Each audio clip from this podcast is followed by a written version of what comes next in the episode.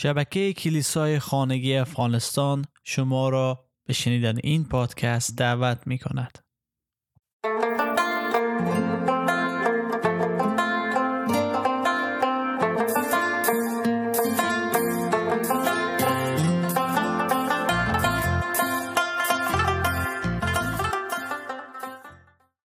در سری پادکست های بررسی تحقق پیشگویی ها در مورد عیسی مطابقات مطالعه کردیم که عیسی از نسل زن خواهد بود در بیت لحم تولد میشه از باکره و بعد مشخص کردیم که قرار است از نسل ابراهیم اسحاق یعقوب و از طایفه یهودا باشه که تاج و تخت داوود را به ارث می‌بره که معلوم دار میشه از نسل داوود هست.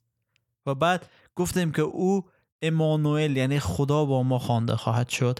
و یک فصل را در مصر زندگی می‌کنه تا تحقق پیشگویی خدا واضح شه و در اینجا امروز می‌خوایم ببینیم که دیگه چی پیشگویی هست.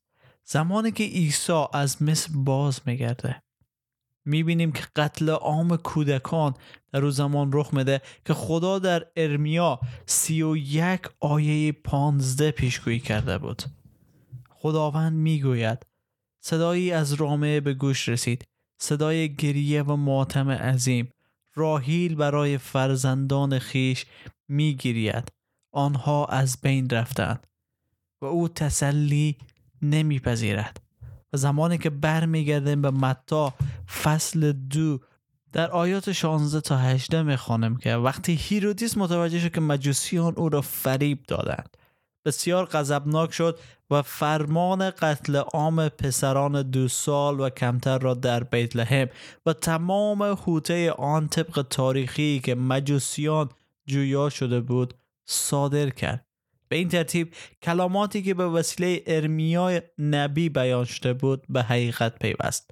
صدایی در رامه به گوش رسید. صدای گریه و ماتم راهیل برای فرزندان خود گریه می کرد و تسلی نمیپذیرفت. زیرا آنان از بین رفته بودند. ببین چقدر واضح خداوند برای ما نشانه میده. از تنها منجی عالم عیسی مسیح. و زمانی که گفتیم خدا برای ما نشانه بده نشانه از او واضح هست کامل است. فقط یک اسم در میان نمندازه که مشخص کنه کی است. خدا دانای کل هست. خدا همه چیز دیده می‌بینه. او در زمان مقید نیست.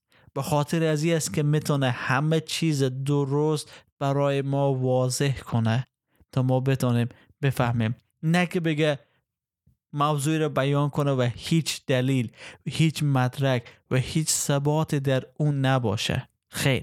خدا این گونه با ما صحبت نمی‌کنه. خدا به طور واضح برای ما نقشه خود بیان می‌کنه و می‌بینیم که چقدر همه چیز کنار هم گذاشته خداوند به خاطر آمدن مسیح و همه چیز در عیسی مسیح به تحقق رسید و هیچ کدوم از پیشگویی هایی که تا حالا خوانده دروغ نبوده بلکه با هم ربط داره. در فیض برکت و سلامتی خداوند عیسی مسیح باشید